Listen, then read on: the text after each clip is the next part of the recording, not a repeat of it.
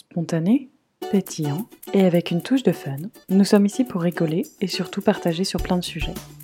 De la France à la Suède, de la Suède à la France, de la femme à la maman, en passant par la businesswoman. Parlons maternité, voyage ou encore lifestyle. Bienvenue sur le podcast Viking Life. Aujourd'hui, je vous emmène avec moi en voyage. Nous partons en Afrique, plus précisément au Lesotho. Je pense que peu de personnes connaissent. C'est un petit pays enclavé dans l'Afrique du Sud. C'est montagneux et sans être chauvine, ça a la superficie de la Bretagne. Seulement 2 millions de personnes habitent là-bas et je vous emmène à la rencontre de Ombline et Simon partis en mission humanitaire. Allez, c'est parti. Bonjour Simon, bonjour Ombline. Salut Victoria. Salut Victoria. Écoute, ouais, comme tu l'as dit, on est Simon et Ombline. Euh, on a 25 et 28 ans et on habite au Lesotho depuis deux ans et on a eu un petit garçon qui s'appelle Constant. Voilà, donc on, on est parti euh, deux ans en mission humanitaire. Euh, euh, après s'être marié, on s'est dit qu'on on voulait donner deux ans de notre vie pour, euh, pour aider des personnes qui avaient mo- moins de chance que nous. Et, euh, et donc on est parti pour deux ans et là on arrive à la fin de notre mission euh, au Lesotho. C'est vraiment une histoire peu commune. Mais où vous êtes-vous rencontrés? Euh, on a chacun de notre côté pris part, enfin, décidé de prendre part à un chantier humanitaire en Inde. Et euh, c'était dans un groupe de jeunes et il se trouve que voilà, on s'est, on s'est rencontrés là-bas. Et, euh, et on s'est découvert du coup euh, ben, sans, enfin, sans filtre quoi, parce qu'en Inde il fait très chaud, on transpire beaucoup, euh, c'est pas hyper glamour, euh, puis on travaillait beaucoup, etc. Et en fait on a pu se connaître en profondeur, beaucoup échanger et je crois qu'on s'est plu. Ouais, Et- ouais non, c'était sympa. C'était autour d'une mission de construction. Donc on était un peu comme des, comme des maçons euh, en train de porter des briques et, et c'est sûr que ça a créé des liens très forts. Voilà, et au retour, on s'est revus et puis, euh, et puis on s'est mariés. Ouais. Je fais un petit avance rapide, mais en gros, c'est ça. Je vous imagine très bien travailler comme des maçons en Inde, ça avait l'air épique, mais quelle jolie histoire. Mais bon, je dois dire que vous êtes vraiment une famille d'aventuriers quand même. Ben ouais, ça, ça fait partie de notre ADN. Ouais, c'est vrai qu'on on a toujours aimé euh, bah, l'étranger et puis l'aventure en général. C'est quelque chose qui nous plaît beaucoup. ouais. Oui, parce que c'est pas c'est pas trop commun de, enfin déjà de se rencontrer à l'étranger et là en plus euh, de créer votre famille à l'étranger. Ouais, c'est vrai. Bon Simon, nous commençons par Oui. toi puisque j'ai cru comprendre que tu devais aller travailler juste après. Raconte-nous ta mission humanitaire, raconte-nous ce que tu fais au jour le jour. Alors euh, c'est un peu particulier. Alors j'ai pas du tout choisi, mais tu, comme tu vas le voir, à aucun niveau euh, la mission que je fais maintenant. Donc euh, déjà on n'a pas choisi où on partait. On, a décidé de partir en mission humanitaire et c'est l'organisme qui nous envoie qui décide de- d'où il nous envoie en fonction de notre profil et des besoins qui lui sont remontés sur le terrain. Donc on n'a pas choisi, choisi de partir où on est parti d'abord, c'est-à-dire en Afrique du Sud. Ensuite, la mission a comment dire a, A fermé. là-bas sur place. Donc on n'a pas non plus choisi de venir ici au Lesotho, donc on a changé de mission. Et une fois sur place, on n'a pas non plus choisi ce qu'on allait faire. Euh, et donc ça m'a un peu tombé dessus, mais j'ai j'ai lancé un, un- une sorte de business social euh, pour un- pour l'orphelinat dans lequel on est volontaire ici. Euh, donc on, on- voilà, on était envoyé dans un orphelinat ici au Lesotho. Et petit à petit, j'ai construit ma mission en fonction des besoins que j'ai que j'ai vus et des opportunités qui sont présentées. Et donc j'ai eu l'opportunité de, créer cette euh, cette petite entreprise euh, qui me paraissait avoir du sens parce que l'orphelinat avait du mal pour euh, générer des fonds, pour être autonome. Et bon, c'est c'est un peu compliqué quand il y a des enfants qui vivent sur place et qui, mangent tous les jours, qui ont des besoins tous les jours, il faut être sûr qu'il y ait des fonds pour pouvoir assurer ces besoins. Et dépendre à 100% de, subventions et de dons, c'est quand même un peu risqué pour ce genre de structure. Et donc euh, voilà, j'ai lancé cette biscuiterie euh, il y a un an maintenant. C'est génial. Et là, Ouais. vous, vous m'expliquez euh, que donc la mission a fermé, vous n'avez pas choisi. Il y a un total lâcher prise parce que en plus vous attendiez un enfant, vous venez de l'avoir. Euh, ça vous a pas stressé? Eh ben, un petit peu aussi. Mm, Ouais, ça nous a pas mal stressé. Et puis c'était vraiment frustrant parce que on, on s'était dit on va partir pendant deux ans pour euh, essayer d'apporter quelque chose à, donc à, ces gens qu'on allait servir. Et en fin de compte, on s'est rendu compte que ben, les, cinq premiers mois de notre mission ben, ne porteraient pas beaucoup de fruits puisqu'en fin de compte, on allait devoir déménager et recommencer à zéro. Euh, donc c'était très frustrant. Mais on l'a pris du bon côté parce que c'était donc la fin de la grossesse pour Ombline. Et en fait, euh, du coup, on a eu plein de temps pour nous, euh, pour préparer cette, cette naissance. Et en fait, ça, ça a été super. Du coup, bon. Ça, s'est hyper bien calé, quoi. Ouais, ça, finalement, ça fait partie de la mission et on était super content d'avoir ce temps pour préparer la, la, venue de Constant. Ouais, du coup, c'était vraiment le timing parfait. Et comment as-tu vécu le fait de devenir papa en mission immunitaire Est-ce que ta famille t'a manqué? Alors, euh, moi, vis-à-vis de ma famille, je ne l'ai pas trop ressenti comme... Euh, ça n'a pas été trop difficile parce que j'ai toujours été habitué. J'étais pensionnaire étant plus jeune. J'ai Rapidement, j'ai fait mes stages à l'étranger. J'ai assez rapidement, finalement, euh, pris mon indépendance. donc, à ce niveau-là, ça n'a pas été un problème. On a eu la chance qu'ils viennent nous visiter quand Constant avait 8 mois. Donc, on, a pu aussi voir notre famille à ce moment-là. Euh, donc ouais, ça c'est une chance, mais non, vraiment, euh, bah, le, fait de devenir papa en mission humanitaire, euh, je trouve que c'est super cool. je le recommande à tous ceux qui, qui, qui, partent en mission humanitaire, qui sont pas encore papa, qui se posent la question. Parce que vraiment, c'est une chance. J'ai eu énormément de temps avec Constant que j'aurais jamais eu si jamais j'avais été en... Quand je me compare avec ma vie d'avant, je me rends compte que c'est ça aurait été très très différent. Et là, on vit sur notre lieu de mission, donc on euh, voilà, je suis sur place. C'est vraiment une autre qualité. c'est une qualité de vie qui est incroyable, une disponibilité qui est, qui est géniale et ça, je l'ai beaucoup apprécié. Euh, après, c'est aussi notre, notre premier enfant, donc euh, c'est sûr que j'étais, je pense, particulièrement content d'être présent parce que je découvrais tout, je découvrais la paternité, je découvrais ce que c'est un bébé, donc c'était aussi, je pense, ça a pas mal joué, mais, mais vraiment, c'était super. C'était un super, une super expérience. Et là, tu, tu m'as dit que vous alliez sur, enfin, vous étiez à la fin de votre mission. comment tu prépares la revenue en France? Est-ce que, parce que tu seras moins présent au jour le jour, tu verras moins constant. Est-ce que, ouais, c'est vrai. Qu'est-ce que tu, qu'est-ce que tu vas faire quand vous revenez? Eh ben, du coup, comme j'ai tellement aimé ma mission ici, que je suis en train de changer mes plans pour le retour et de me dire que finalement, je j'aimerais bien continuer dans l'entrepreneuriat. Ouais, bah c'est, quelque chose qui arrive assez souvent quand on part en mission humanitaire et bah ça s'est révélé pour, pour nous deux, comme euh, pour être raconté en blind ensuite.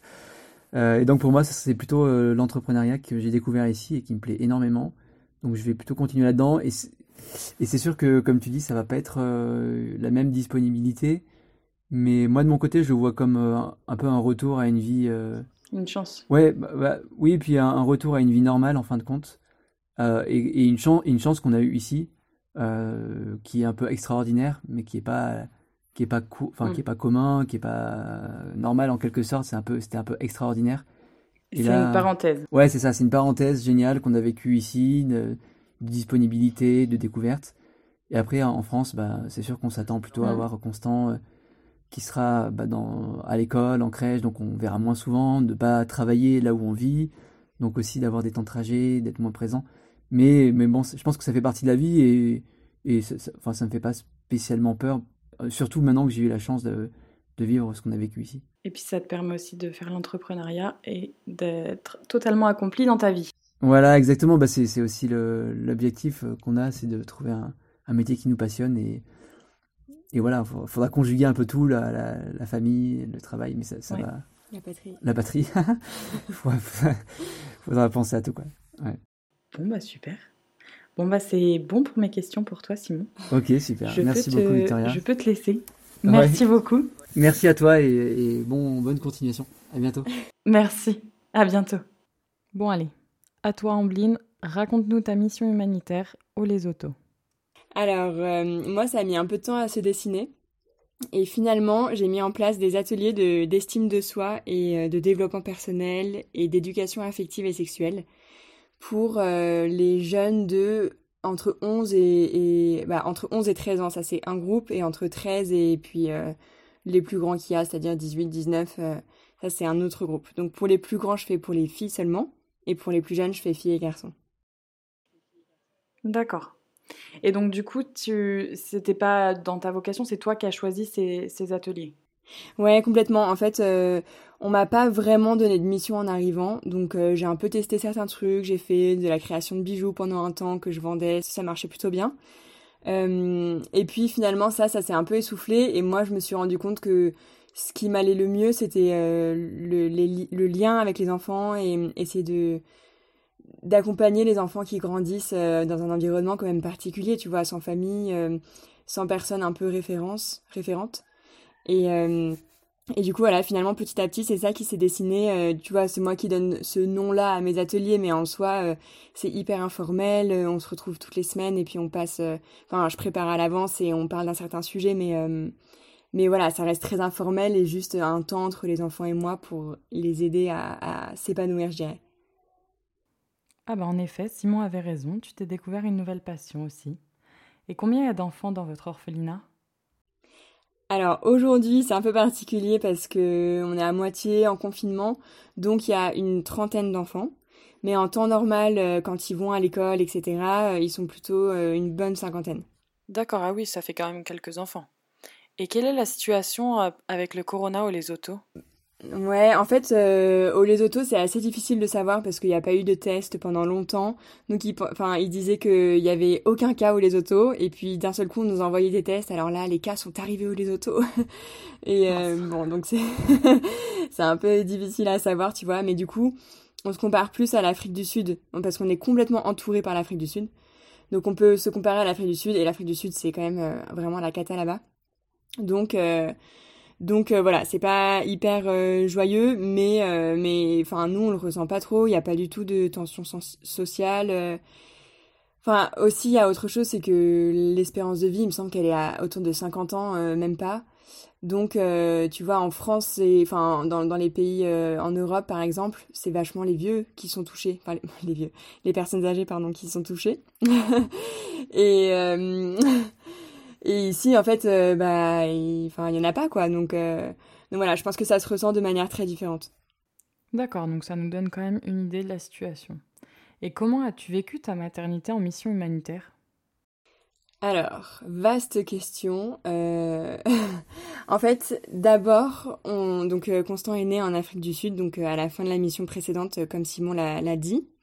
Et ça, c'était hyper rassurant parce que on sait que Enfin, on savait à ce moment-là que euh, le niveau médical était complètement satisfaisant. Enfin, même c'est un très bon niveau médical, quoi. Et donc, j'avais aucune crainte pour l'accouchement, etc. Bon, même s'il a fallu euh, se battre un peu pour ne pas avoir de césarienne ou, ou autre chose comme ça, mais globalement, c'était vraiment rassurant tu dis se battre pour pas avoir de césarienne, c'est-à-dire que les césariennes sont très communes en Afrique du Sud euh, Dans les hôpitaux privés d'Afrique du Sud, oui. Et c'est là où on m'avait dit que je pourrais avoir un bon, euh, un bon suivi. Donc moi, je, suis allée dans le privé directement. Et, euh, là, c'est... Et je me suis battue pour mes droits parce que c'est quasiment 80% de césariennes. Et celles qui n'ont pas de césarienne, c'est celles qui accouchent trop vite, quoi. Donc... Ah oui. Donc euh, ouais voilà. Et puis c'est des, enfin bon bref, c'est tout un débat, mais euh, mais bon ça s'est très bien passé. Totalement différent de la France quoi. C'est c'est très différent, mais apparemment c'est assez commun dans dans d'autres pays. Euh, tu vois même en Tunisie, j'ai entendu ça aussi au Brésil, où où les femmes ont envie d'avoir des césariennes programmées pour savoir quand ça se passe. et puis pour pas avoir mal, et puis les docteurs sont aussi très contents pour gérer leurs vacances et tout. Enfin, finalement, ça, tu vois, c'est pas les docteurs qui forcent, mais D'ailleurs, en parlant de césarienne programmée, je viens de voir un reportage en Suède, car il y a de plus en plus de femmes qui ont peur de la douleur et qui veulent tout programmer, donc elles demandent à avoir une césarienne. Et euh, du coup, les sages-femmes essaient de réduire ça parce que c'est pas du tout naturel en fait. Ah ouais, c'est fou, bah tu vois, c'est pareil. Enfin, c'est pareil, sauf que c'est encore plus avancé quoi. Je reviens à la question, mais, euh, mais du coup, on a déménagé quand Constant avait un mois et très peu après, mes parents ont pu venir euh, pour rendre visite au bébé nouveau-né. Donc ça, c'était hyper sympa. Euh, et puis, ils sont venus... Euh, enfin, c'est eux qui sont venus à nous, donc euh, je trouve que ça a une saveur encore différente. Et du coup, ça, c'était vraiment super. On a... Enfin, c'était génial de les voir rencontrer leur petit enfant. C'est pas le premier dans la famille, mais le premier de moi. donc c'était c'était vraiment particulier. Et au Lesotho encore plus, je pense. C'est vraiment une expérience dont vous allez vous souvenir toute votre vie. Et au Lesotho, c'est clair. Et puis en fait, le seul problème, je dirais, c'est que euh, on venait de déménager ici et eux, ils avaient prévu de venir nous voir depuis très longtemps.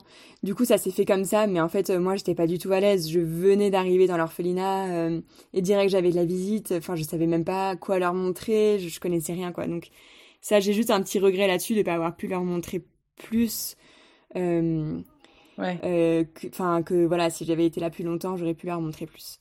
Donc ça, c'est tout. Et sinon, le fait d'être dans un orphelinat, bah, c'est vrai que par certains côtés, je trouvais ça émotionnellement un peu dur. Bon, déjà, je pense qu'avoir un bébé, c'est émotionnellement un peu dur. Mais euh, en plus, être entouré de d'enfants qui manquent complètement d'attention, d'affection, de d'amour, euh, de contact physique, etc. Euh, ça m'a ça m'a vraiment je sais pas exactement quel mot mettre, mais presque un peu perturbée. Et du coup, j'étais, j'étais hyper maman louve avec Constant. J'avais pas du tout envie qu'il ait cette carence affective que je pouvais voir chez d'autres. Et. Euh... T'as redoublé les, les, affections. Ouais, c'est ça, exactement. Tu vois, j'aimais pas qu'on le touche, qu'on le prenne. Enfin, j'avais vraiment envie d'être là tout le temps. Je l'allaitais. Euh... Donc ça, ça me permettait aussi euh, de d'avoir ce lien particulier. Enfin, j'étais vraiment en fusion avec lui et je voulais absolument lui éviter euh, les, les malheurs du monde que je pouvais voir autour. Et comment vous avez géré donc l'arrivée de ce petit bébé, un mois au les cette nouvelle mission? Comment ça se passait quand vous deviez travailler? Est-ce que vous avez euh, une crèche? Et comment ça se passe au les Toute l'organisation autour de votre vie de famille.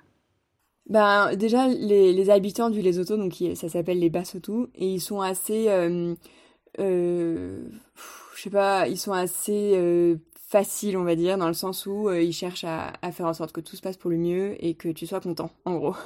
donc ça, c'était vraiment hyper agréable. Et donc quand on est arrivé, ils nous ont dit, mais prenez votre temps. Euh, enfin, surtout à moi, ils me disaient, euh, si tu veux passer du temps à la maison avec ton bébé, mais enfin, n'hésite pas, quoi. Et eux, dans la culture, c'est vrai que souvent, ils sortent pas trop de chez eux avant les un mois du bébé. Et donc, ils comprenaient très bien que, que voilà, que j'ai éventuellement envie de faire ça. Enfin, ils m'ont pas du tout pressé. Et après, quand le temps est venu et que moi-même j'avais plus envie de me tourner vers l'extérieur, euh, on a demandé à une nounou de venir à la maison. Parce qu'en fait, euh, là-bas, souvent, soit les femmes n'ont pas les moyens de placer leur enfant et donc travaillent avec leur enfant dans le dos, soit elles le donnent à leur grand-mère, même si à leur mère, pardon, même si euh, la mère travaille à la capitale et la grand-mère au fin ah fond des montagnes et donc euh, la mère ne voit pas l'enfant du tout. C'est comme s'ils étaient placés, quoi. Euh, voilà, tu vois, euh, elle va le voir une fois tous les deux trois mois, mais ouais, ils sont ils sont un peu placés comme tu dis. Mais c'est hyper courant, tu vois, c'est pas c'est pas mal vu ou quoi. C'est les femmes ont des enfants et elles les confient à leur mère. Voilà, c'est comme ça. Et et voilà, mais nous, du coup, on a eu la chance de pas faire ça et de, de, demander à une nounou de venir chez nous. Donc ça, c'était génial parce que on pouvait complètement euh, ben, voir ce qu'elle faisait. Donc ça fait un peu, euh, ça fait un peu strict de dire ça, mais d'un autre côté, on est dans des cultures tellement différentes que j'étais contente de pouvoir un peu, voilà, checker. Et en fait, bah, au début, c'était génial parce que c'est, on a demandé à une grande fille de l'orphelinat, euh, en qui on avait complètement confiance, etc., qui était en vacances, de garder Constant pendant quelques mois, donc ces mois de vacances. Et, et en fait, ça s'est super bien passé. Donc elle, ça lui permettait de mettre de l'argent de côté. Et euh, elle dormait dans l'orphelinat, enfin elle vivait dans l'orphelinat quoi, donc euh, elle était son lieu de travail était son lieu de vie, mon lieu de travail était mon lieu de vie, donc bref on se voyait tout le temps. et, euh, et ça s'est super bien passé. elle était fan de Constance, c'était trop bien. Mais elle a dû partir, donc elle a été remplacée par une autre femme qui est aussi extraordinaire. Donc tu vois, on a beaucoup de chance. Vous avez eu de la chance de trouver quelqu'un en qui vous avez confiance. Ouais, c'était pas facile pour moi, hein, je te gâche pas au début, mais, mais ça s'est bien fait. Et euh, donc, euh, concernant Constant, quelle langue il lui, il parle, les nounous? Elle lui parle Sesotho, donc la langue d'ici. Et alors, c'est trop drôle parce que maintenant, euh, donc il a quasiment 16 mois, si je me trompe pas. Et il, il dit pas non, mais il fait ah. Donc, c'est le nom du, du, au les autos, quoi. Donc, voilà, bah en fait la nounou lui parle tout le temps, enfin elle est avec lui toute la journée, elle lui parle tout le temps. c'est il, il, prend la langue. Ouais. Euh, nous on lui parle évidemment français, mais il entend aussi beaucoup d'anglais. Donc je pense qu'il est un peu empêtré dans tout ça et, il dit maman, il dit parfois papa, mais pas tant que ça. Mais euh, voilà, il y a d'autres petits mots qui nous calent en tout et, euh, et on essaye de suivre comme on peut. J'en parlerai dans un prochain podcast, les langues et les enfants. Mais jusqu'à 3 ans et l'enfant peut assimiler trois langues en même temps. C'est donc tu vois, ça me, ça me l'anglais, le tout et le français, il va, il pourrait les les, les prendre. Ouais, c'est incroyable. Hein. C'est dingue. Mais je pense pas, enfin, on, on continuera pas à parler Sesotho à la maison, donc je pense que ça va vite euh, partir. Ah oui, malheureusement, ça va vite partir, je pense. Et euh, autrement, qu'est-ce qui vous a le plus marqué en arrivant au Lesotho? Est-ce qu'il y a beaucoup de différences? Ah, elle, est, elle est immense. elle est immense. En fait, on venait de l'Afrique du Sud, qui est un pays euh, hyper développé, euh, qui peut ressembler par certains aspects à la France. Alors, il y a beaucoup de ce qu'ils appellent les townships, donc c'est des centres de bidonvilles autour des grandes villes. D'accord. Donc ça, c'est quelque chose qu'on connaît pas en France, enfin, ou qu'on connaît peu en France. Euh, mais voilà, là-bas, c'est assez marquant. Donc, donc il y avait juste ça qui nous avait frappé en Afrique du Sud, mais en arrivant d'Afrique du Sud au Lesotho, c'est c'est euh, mais c'est incroyable quoi. C'est-à-dire que tu passes la frontière et là euh, c'est c'est extrêmement pauvre en fait. Euh, les maisons ne sont plus du tout des belles maisons un peu style colonial qu'il y avait en Afrique du Sud. C'est des, des petites baraques comme ça. Alors en Afrique du Sud en plus tout est est entouré de barbelés, de fils électriques etc. parce qu'il y a une énorme un énorme taux de criminalité. Et là-bas, pas du tout. C'est des petites bicoques toutes collées, euh, plein de maisons en tôle, euh, des gens qui vendent euh, trois bananes dans la rue. Enfin, c'est vraiment un autre monde. Et ça, ça nous a marqué. Ça nous a marqué, bon, bah, pas très positivement parce qu'on, enfin, voilà, t'es forcément heurté à la pauvreté directement et c'est toujours un peu, un peu dur, quoi. Mais d'un autre côté, c'était aussi positive dans le sens où les gens sont beaucoup plus accessibles. Tout le monde est dans la rue, tout le monde te parle.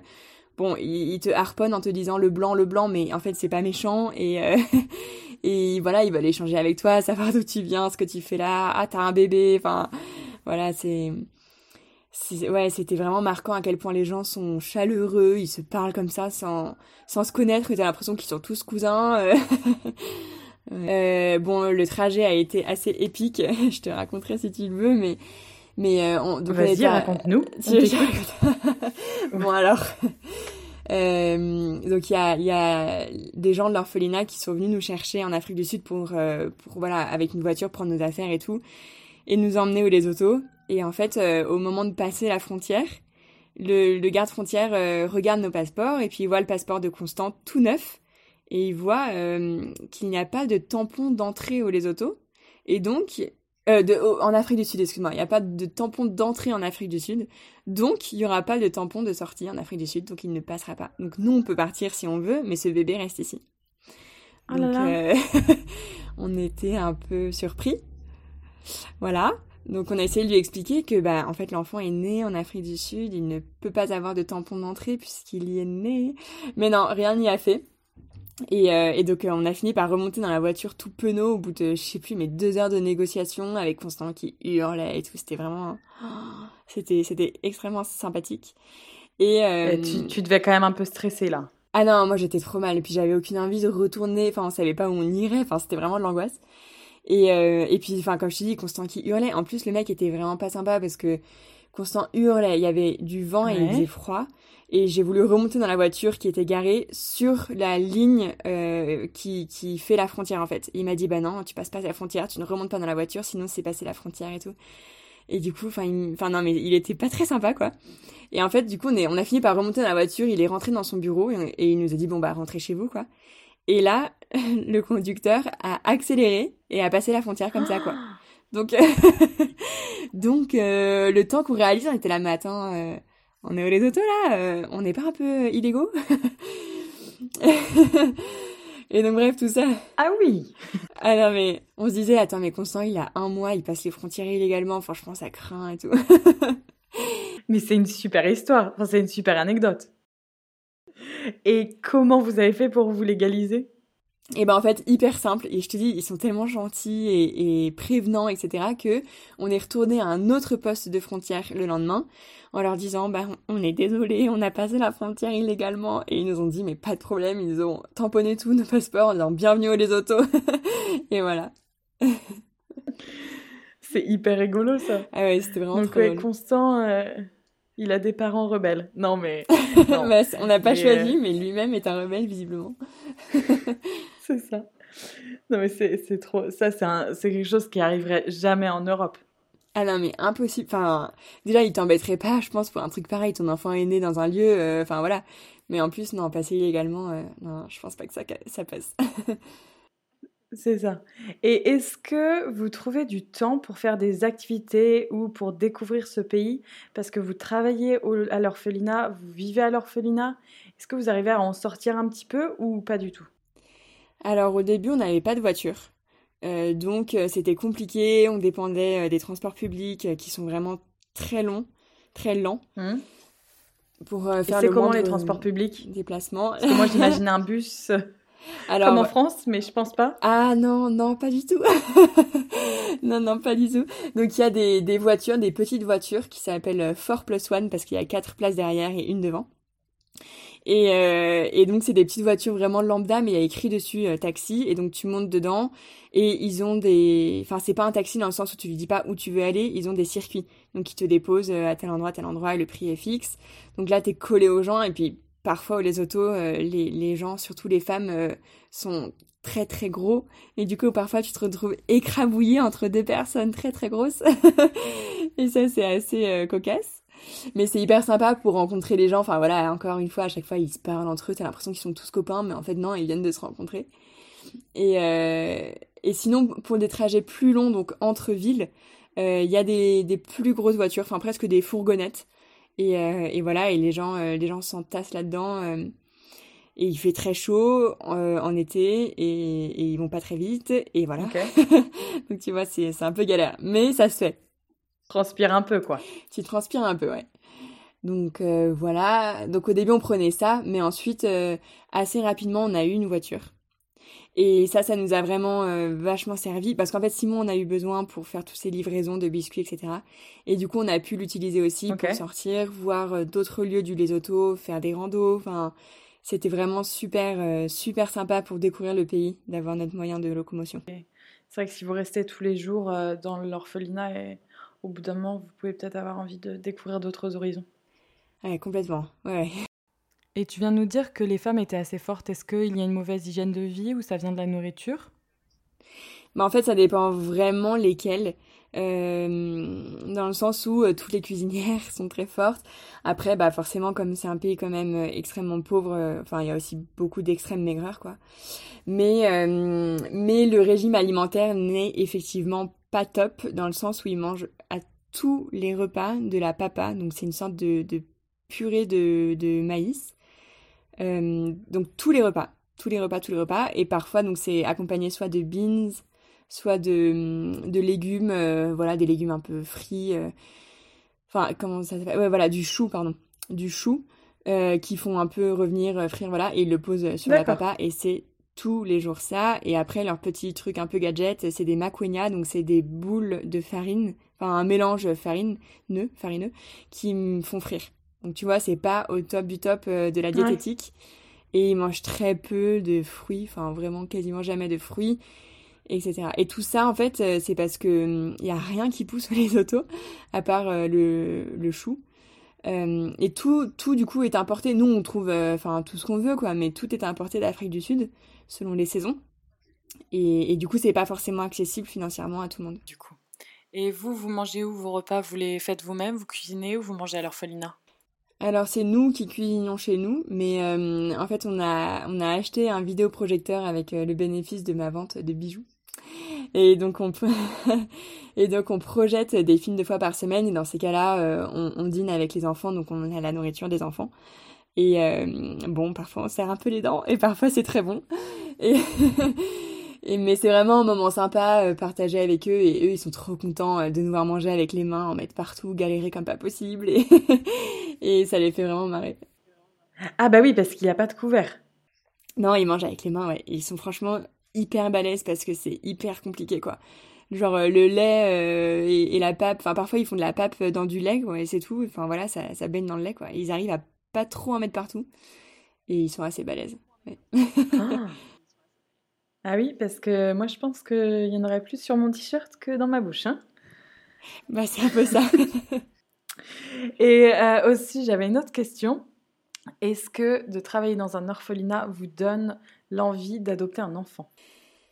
Euh, C'est une bonne question à laquelle j'étais pas préparée. Euh... Bah, je viens juste de l'avoir. Euh, ouais, ouais, non, mais je veux dire, euh, enfin, j'y ai pas vraiment pensé. Alors, c'est vrai que avec Simon, avant d'avoir des enfants, on avait émis l'hypothèse éventuellement d'adopter un enfant en se disant il y a quand même beaucoup d'enfants euh, qui, qui pourraient rejoindre une famille. voilà, est-ce qu'on pourrait pas adopter un enfant en plus de nos enfants entre guillemets naturels? Donc ça, c'était déjà une réflexion qu'on avait, mais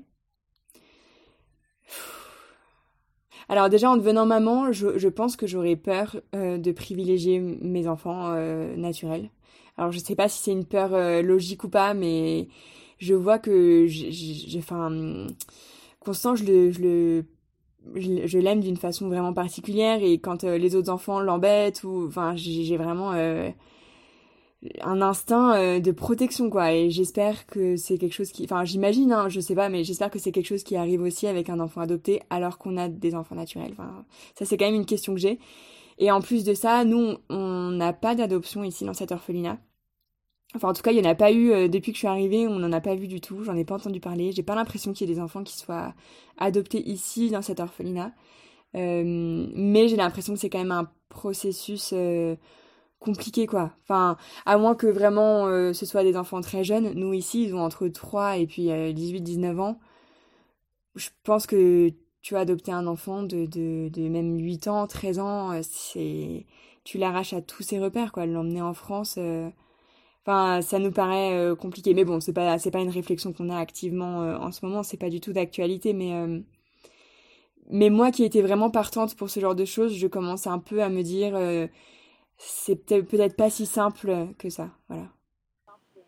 J'ai eu la même réflexion que toi et je me suis dit aussi, il y a tellement de couples qui vont faire des processus d'adoption et qui peuvent pas avoir d'enfants que je sais pas pourquoi moi je me mettrais dans ce processus-là. Hmm. Ouais, je comprends ce que tu veux dire et à la fois, euh, je sais que ça c'est le cas en France. Euh, il y a beaucoup de parents qui demandent à adopter des enfants français et puis il n'y a pas forcément beaucoup d'enfants français euh, à adopter. Après, à l'étranger, je, je me rends pas compte, je sais pas. Tu vois, ici, il y a quand même beaucoup d'orphelins. Euh, je sais pas s'il y aurait des parents pour tout le monde. Enfin, vraiment, je sais pas. C'est vrai que c'est pas un sujet que je maîtrise, donc je ne sais pas. Mais après aussi, euh, ici, c'est un peu particulier parce que c'est rarement des orphelins euh, sans personne, complètement orphelins comme on peut avoir en France, tu vois. C'est euh, c'est souvent ils ont quand même un oncle une tante euh, quelqu'un qui peut pas les assumer financièrement mais mais qui est quand même présent tu vois. Parfois ils rentrent en vacances euh, chez chez quelqu'un chez des chez un ami d'accord. Et parfois ils sont placés là parce que en fait c'est leurs parents qui leur font du mal donc donc voilà c'est c'est un peu particulier ouais. Ouais il y a deux, cas de figure. Non mais ça doit être émotionnellement très prenant enfin moi je sais que j'y mettrais tout mon cœur et je me je me dirais, mais comment on peut les sauver? Et au final, on ne peut pas sauver tout le monde, mais. Bah, en fait, euh, déjà. En fait, sauver, c'est. Enfin, ça dépend ce que tu entends par sauver, tu vois, mais ils le sont déjà, entre guillemets, en étant ici, parce que quand tu entends parfois ce qu'ils ont vécu avant, bah, tu te dis, ils sont tellement mieux ici. Euh, bah, ils ont à manger tous les jours, ils ont, on espère, pas de violence, enfin, on croit pas. Euh, enfin, voilà, et c'est quand même une vie beaucoup plus paisible, ils ont de quoi se vêtir, voilà. Après. Euh, c'est magnifique. Ouais, c'est déjà énorme. Mais après, ils ont, ils ont pas une famille, ils ont pas une maman qui leur fait des câlins. Enfin, ça, c'est quand même hyper dur, quoi. Ouais. Ils se construisent euh, tout seuls. Ouais, voilà. C'est comme une colo de vacances, mais, mais H24. Ouais, c'est ça. Mais après, vous leur apportez aussi, enfin, de leur mettre des films deux fois par semaine. Je suis sûre qu'il y en a qui n'avaient jamais vu de film avant. Ouais, ouais, ouais. Et puis en fait, euh, au-delà de ça, c'est Enfin, on, nous dit souvent que c'est un peu euh, notre exemple. Alors, c'est un peu bizarre de dire ça, mais en fait, juste le fait qu'il voit une famille au quotidien, il voit un papa, une maman. Euh, Simon, il s'occupe, euh, il s'occupe beaucoup de Constant. Il voit comment un papa peut se comporter avec un bébé, comment deux parents peuvent se comporter ensemble. Et eh ben, ils, ont un exemple, quoi, parce que parfois, soit ils en ont pas eu, soit ils ont eu l'exemple de, de, de, parents qui se, qui, qui se disputaient, qui se battaient. Enfin, donc c'est aussi beau, je pense, pour eux de voir autre chose. Et, euh, et ça, je pense que pour ça, c'est positif qu'il y ait des familles comme ça qui viennent euh, être volontaires ici. C'est génial. Et donc, euh, on en parlait un petit peu plus tôt avec Simon. En décembre ou en janvier, vous retournez en France. Qu'est-ce que tu comptes faire? Est-ce que ça a changé ta vie aussi? Et ce que Simon nous expliquait qu'il allait vouloir devenir entrepreneur, qu'est-ce que toi tu comptes faire? C'est une vaste question, Victoria. Euh, j'ai plein d'idées. Mais euh, bah déjà, déjà, on a un projet en cours qui est qu'on a un petit bébé en route. Donc je compte accueillir ce bébé. Félicitations. Merci. Et euh, C'est génial. Ouais, on est trop contents. On est hyper contents et, et, il est pour février, donc tu vois, il est peu après notre retour. Et ça va nous permettre aussi de nous, nous plonger dans, un, dans une nouvelle étape de vie. Donc on est, on est super heureux. Donc, deux enfants rapprochés, c'est génial. Ouais, j'attends d'entendre ton épisode dessus. Il arrive. Il arrive, bon, tant mieux. et, euh, et voilà, ensuite, euh, j'ai, comme tu le sais, créé un podcast qui s'appelle Birth on Earth. Euh, et ça, j'espère. D'ailleurs, Ombeline m'a donné l'envie de faire un podcast parce que c'est elle qui m'a enregistré il y a quelques mois. Donc oui. on et j'avais jamais fait de podcast ou j'avais jamais enregistré avant.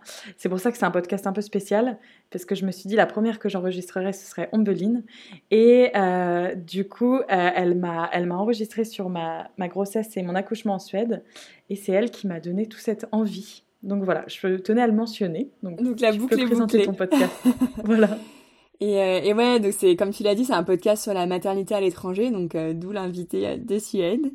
Et, euh, en fait, c'est venu bah, du fait que Constant est né en Afrique du Sud et puis a, a fait ses premières années au Lesotho. Et j'ai découvert tellement de choses euh, qui se font différemment d'un pays à l'autre concernant la maternité que ça m'a donné envie de encore plus en apprendre et en parler. Donc d'où le podcast. Et j'espère pouvoir le poursuivre même quand on sera rentré en France, euh, peut-être même quand le bébé sera là. Enfin voilà, même au fil du temps, malgré malgré le temps qui qui s'amenuise avec le nombre d'enfants. Euh, j'aimerais pouvoir euh, poursuivre ça. Et question plus professionnelle, euh, j'envisage de devenir sage-femme, mais, mais voilà, à voir si ça va pouvoir être réalisé. On fait d'abord, on accouche d'abord de son propre enfant et après, tu verras où tu seras. Voilà, c'est ça. Bon, en tout cas, c'est plein de super projets qui vous attendent là. Et avec la crise sanitaire actuelle, est-ce que vous êtes sûr de pouvoir rentrer? Euh, Presque. en fait, euh, pour l'instant, c'est des vols de rapatriement qui rapatrient les Français, donc on a à peu près deux par mois, donc euh, c'est un peu compliqué, mais ça se fait.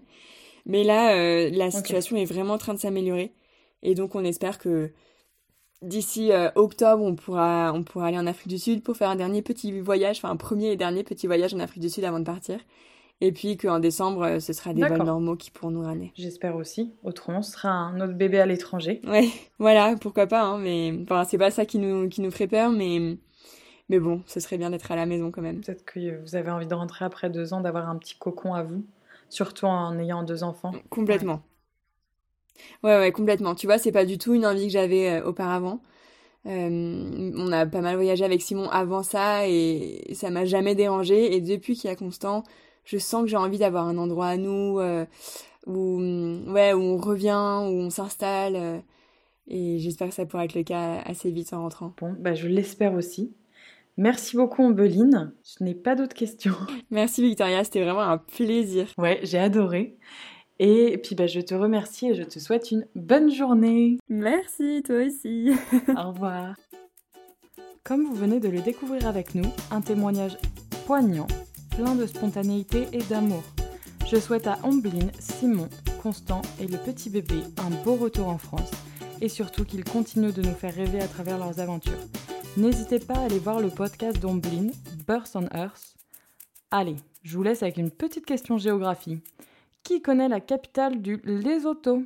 Si vous avez la réponse, n'hésitez pas à me répondre sur les réseaux sociaux. Merci d'avoir écouté cet épisode et je vous dis à mardi prochain.